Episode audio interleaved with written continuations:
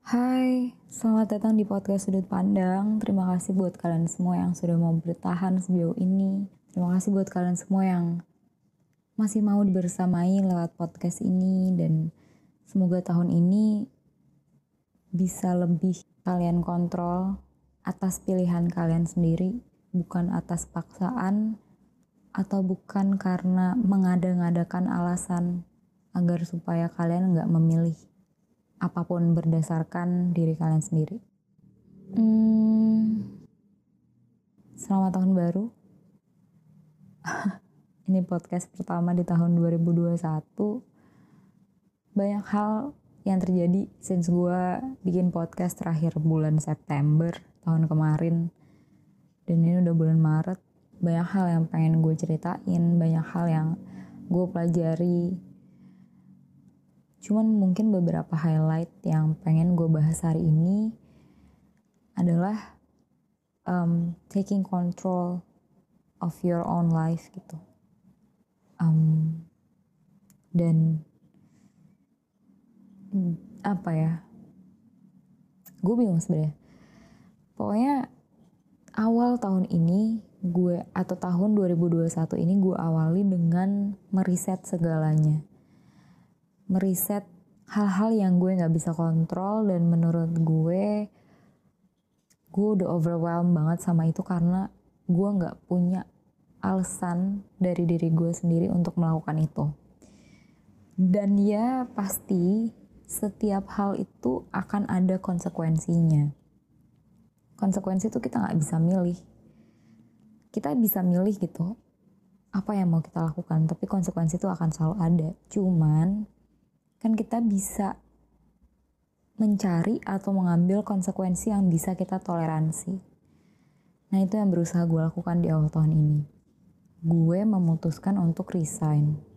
Dengan posisi gue belum punya pekerjaan pengganti. Kenapa gue memutuskan ini? Karena gue punya visi yang lain.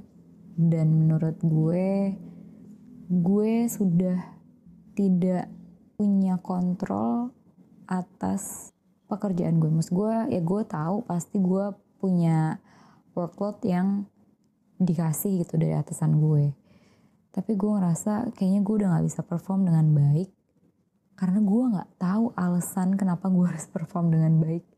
Karena gue sendiri gitu di luar karena ya gue harus sebagai employee yang baik, sebagai bawahan yang baik, gue harus jadi um, ya pegawai yang baik. Cuman why-nya kenapa gue tetap harus melakukan itu tuh gue nggak nemu gitu.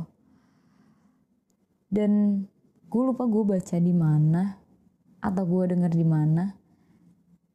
Ada yang bilang gini easy choice hard life. Hard choice easy life. Dan gue ngerasa banget pekerjaan yang gue dapatkan waktu itu adalah easy choice tapi hard life karena gue nggak punya why di balik pilihan gue itu. Karena ya itu gampang gitu. Bisa bisa dengan mudah gue dapatkan. Cuma gue jadi nggak punya why-nya. Cuman ketika gue balik ketika gue punya masa-masa di mana itu sulit banget buat gue untuk memilih A atau B dan itu beberapa kali kejadian di hidup gue gitu. Kayak masa-masa sulit di mana gue harus memilih dan ada yang harus gue korbankan. Tapi karena hal itu sulit gue jadi benar-benar memikirkan gitu kayak apa konsekuensi yang mungkin terjadi? Mana yang bisa gue toleransi? Dan apa yang akan terdampak? Siapa yang akan terdampak? Dan apakah maaf ya kucing gue lagi berusaha untuk tidur? Dan apakah pilihan-pilihan itu cukup worth it untuk gue perjuangkan. Sampai akhirnya ketika gue sudah dapat atau gue sudah mengusahakan, gue nggak worry gitu dengan segala hal yang terjadi karena gue tahu reason dibaliknya tuh apa. Gue punya alasan yang kuat walaupun gak masuk akal gitu kayak orang kayak alasan lo cuman itu doang. Iya let's say gitu ya. Cuman iya itu alasan gue bukan karena keadaan, bukan karena orang lain. tapi karena gue mau. Tapi sebenarnya alasan kayak misalnya iya keadaan memaksa gue pasti ada kondisi-kondisi kayak gitu. Tapi sebenarnya ya kalau lo pikirin lagi kalau lo nggak tergesa-gesa untuk memilih itu lo menjadi si easy choice ini jadi hard choice. Karena lo benar-benar menimbang lo benar-benar menganalisis si pilihan-pilihan ini. Jadi lo tetap punya reason yang kuat walaupun sebenarnya faktor yang paling men-trigger hal itu terjadi adalah keadaan gitu. Misalnya faktor ekonomi atau uh, faktor kondisi kayak sekarang yang kita nggak bisa milih. Cuman ketika kita pilah-pilah lagi kita pikirin lagi sebenarnya bisa kok alasan itu dibuat sebelum lo memilih gitu. Tapi ketika lo sudah memilih tanpa lo tahu alasan dibaliknya. Ketika lo di titik terbawah dan lo butuh untuk naik lagi lo jadi nggak punya reason yang kuat gitu. Kalau memang di awalnya reasonnya bukan purely dari lo gitu. Ya dan yang gue rasakan sejauh ini worry iya. Karena itu konsekuensi gue. Konsekuensi yang gue ambil. Worry dari gue harus mulai lagi dari nol worry dari um, kekhawatiran gue terkait finansial worry dari omongan-omongan orang. Cuman karena gue tahu reasonnya apa dan gue ngerasa bener-bener lebih better. Karena setelah itu, gue jadi orang yang lebih mindful atau lebih hadir gitu. Memang dia tuh nggak tangible gitu, maksudnya nggak kelihatan. Bukan maksud gue kayak bukan bukan hasilnya bukan uang hasilnya bukan eh, materi gitu yang gue dapatkan ketika gue keluar kerja. Tapi ternyata orang yang paling butuh gue itu yang merasakan dampak yang paling signifikan ketika gue mengambil keputusan itu. Dan itu di luar perkiraan gue ketika gue mengambil keputusan ini dan orang itu ya nyokap gue gitu. Gue ngerasa banget perilaku gue ke nyokap gue tuh jadi berubah banget. Maksudnya karena gue lebih nggak stres karena gue jadi punya banyak waktu. Ternyata gue itu sekarang jauh lebih dibutuhkan nyokap gue dibandingkan employer gitu dibandingkan perusahaan mungkin dibandingkan um, ya apa pun itu. Karena gue ngerasa gue udah usaha untuk bisa dapet pekerjaan lagi. Cuman rezekinya tuh dari nyokap gue gitu. Dengan gue membantu dia dengan gue melakukan apa yang gue bisa lakukan iya mungkin gak selalu dalam materi. Tapi ini gini. Um, gue pernah ada di kondisi di mana gue tidak bisa mendapatkan waktu full dengan nyokap gue. Karena nyokap gue single parent dari gue umur satu tahun dan ya pasti dia bekerja gitu ya wanita, wanita karir dari dulu. Dan gue juga pernah ada di masa kayak apa ya pokoknya gue nggak bisa dapet quality time dengan nyokap gue ketika itu. Terus gue berdoa kayak gue pengen banget bisa punya waktu sama nyokap gue. Gue pengen banget bisa um, dipercaya sama nyokap gue. Gue pengen banget jadi anak yang bisa diandalkan bukan jadi anak yang um, karena gue dianggap paling kecil gitu ya maksudnya kayak ya lo bisa apa sih? kayak gitu. Tapi ternyata sekarang doa gue tuh dikabulkan gitu. Ternyata kondisi gue sekarang tuh adalah jawaban dari doa gue. Mungkin memang waktu yang paling tepat tuh sekarang bukan waktu dulu karena mungkin waktu dulu gue belum berdaya gitu. Gue belum bisa membantu nyokap gue secara maksimal. Sekarang kondisinya nyokap gue udah lansia dan um, gaptek sedangkan pekerjaannya terkadang membutuhkan teknologi-teknologi yang ya semuanya berubah jadi digital.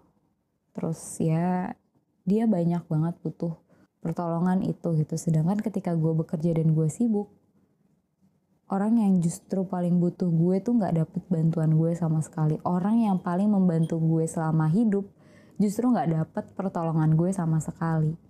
Sampai akhirnya gue jadi sadar kalau motivasi itu nggak selalu menyenangkan.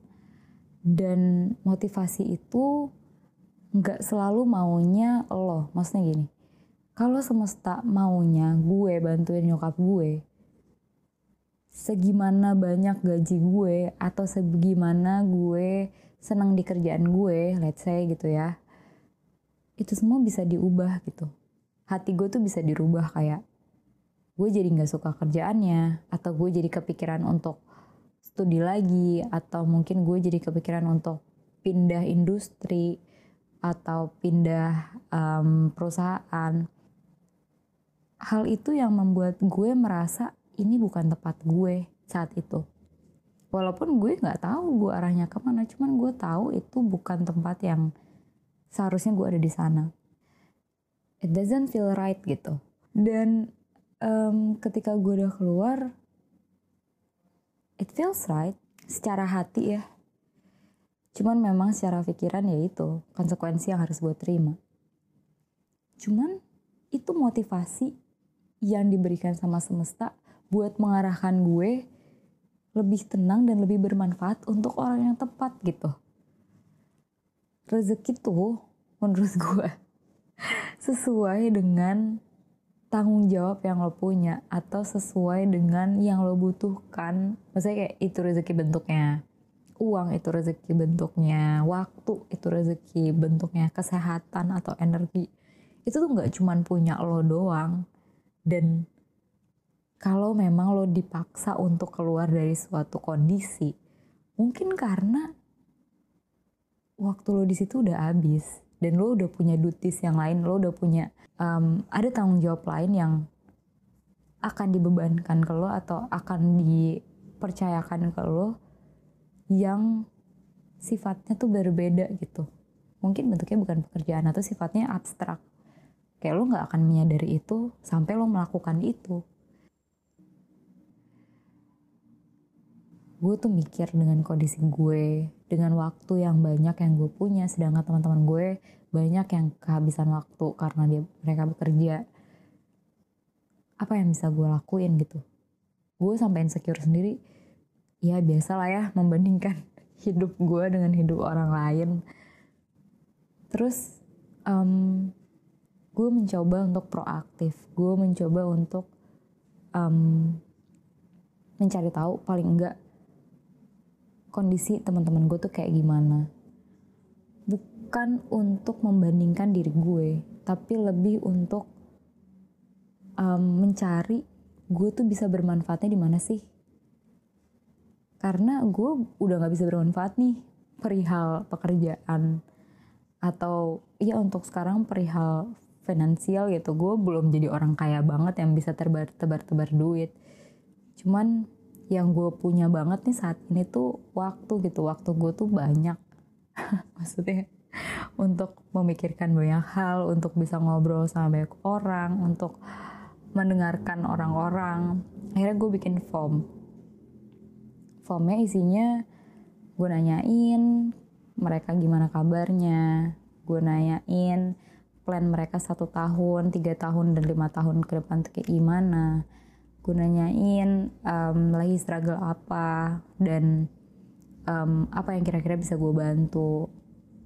Terus gue nanya kira-kira lima tahun lagi kalau gue mau ketemu lo gue bisa nyari lo di mana? Sebenarnya karena gue percaya banget yang namanya relationship dan berdasarkan yang gue pelajari juga relationship tuh sangat berpengaruh sama tingkat kebahagiaan lo. Gue tahu hal-hal yang bisa membuat gue bahagia dari sisi materi itu belum gue bisa dapat tapi gue tetap harus bahagia. Jadi gue ngerasa mungkin hal itu yang cukup powerful yang bisa gue lakukan. Akhirnya gue bikin form itu gue tahu kondisi teman-teman gue kayak gimana.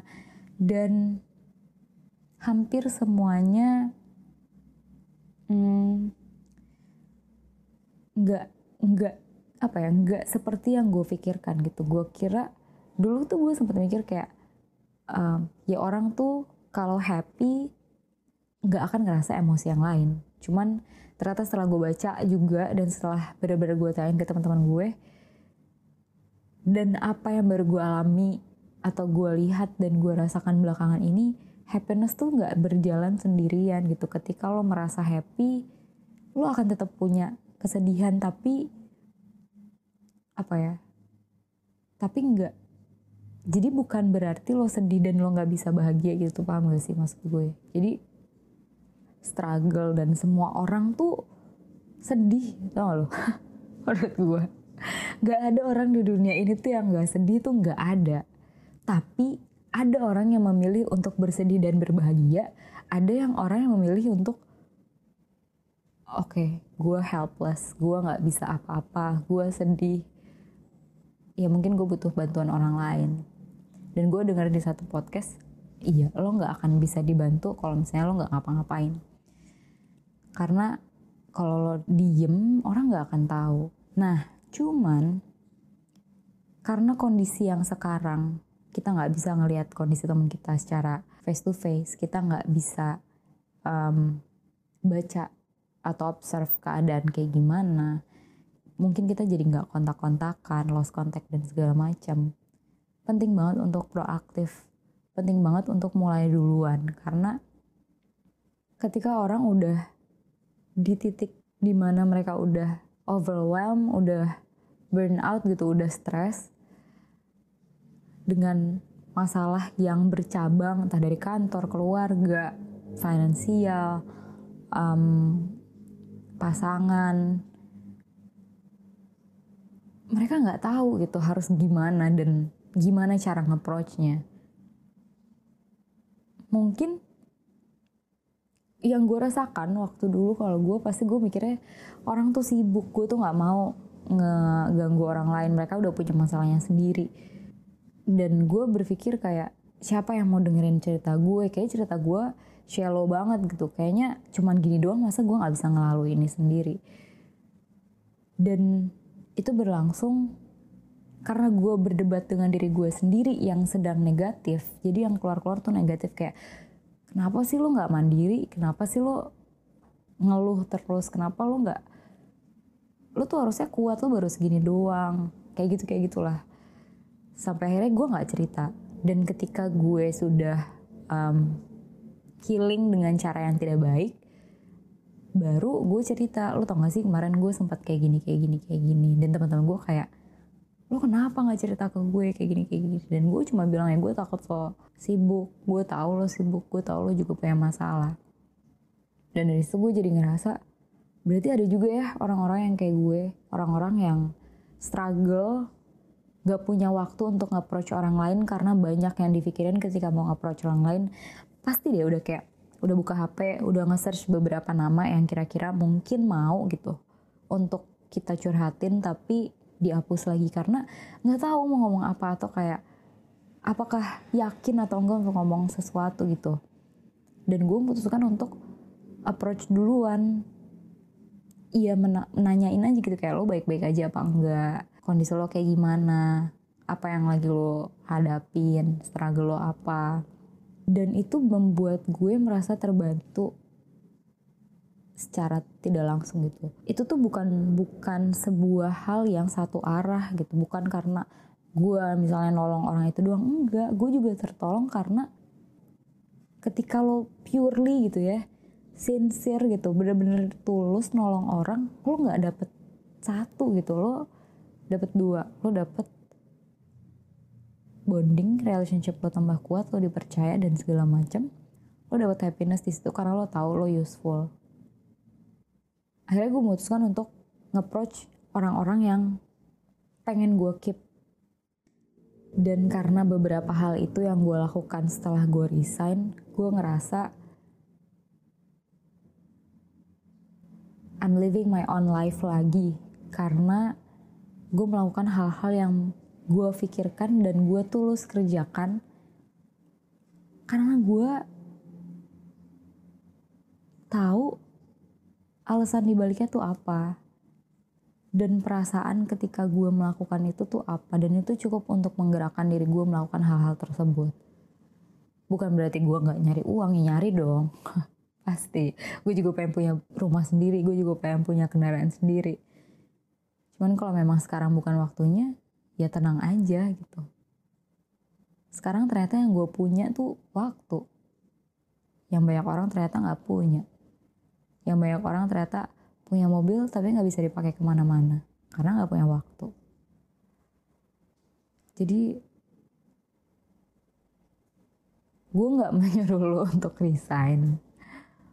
Um, gue cuma menyarankan lo untuk nyari lagi kalau lo masih punya kesempatan untuk bertahan atau masih bisa hidup dengan otonomi lo dengan apa ya ya dengan kalau lo masih punya kesempatan untuk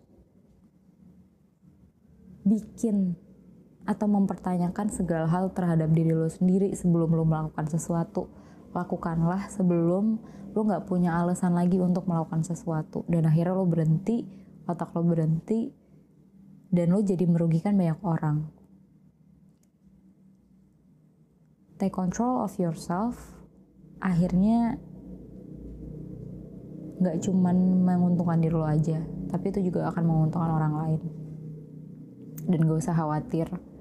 Gak usah khawatir karena ketika lo udah tahu alasannya apa lo otomatis akan memikirkan konsekuensi yang terjadi apa. Apa pun itu gitu hal yang lo pilih. Cuman ketika lo udah mikirin konsekuensinya lo jadi bisa nge-prepare sebelum lo memilih jadi lo bisa menoleransi konsekuensi yang akan lo hadapin. Mungkin itu dari gue. Um, terima kasih pokoknya semuanya. Semoga lo semua bisa punya alasan untuk tetap hidup. Dah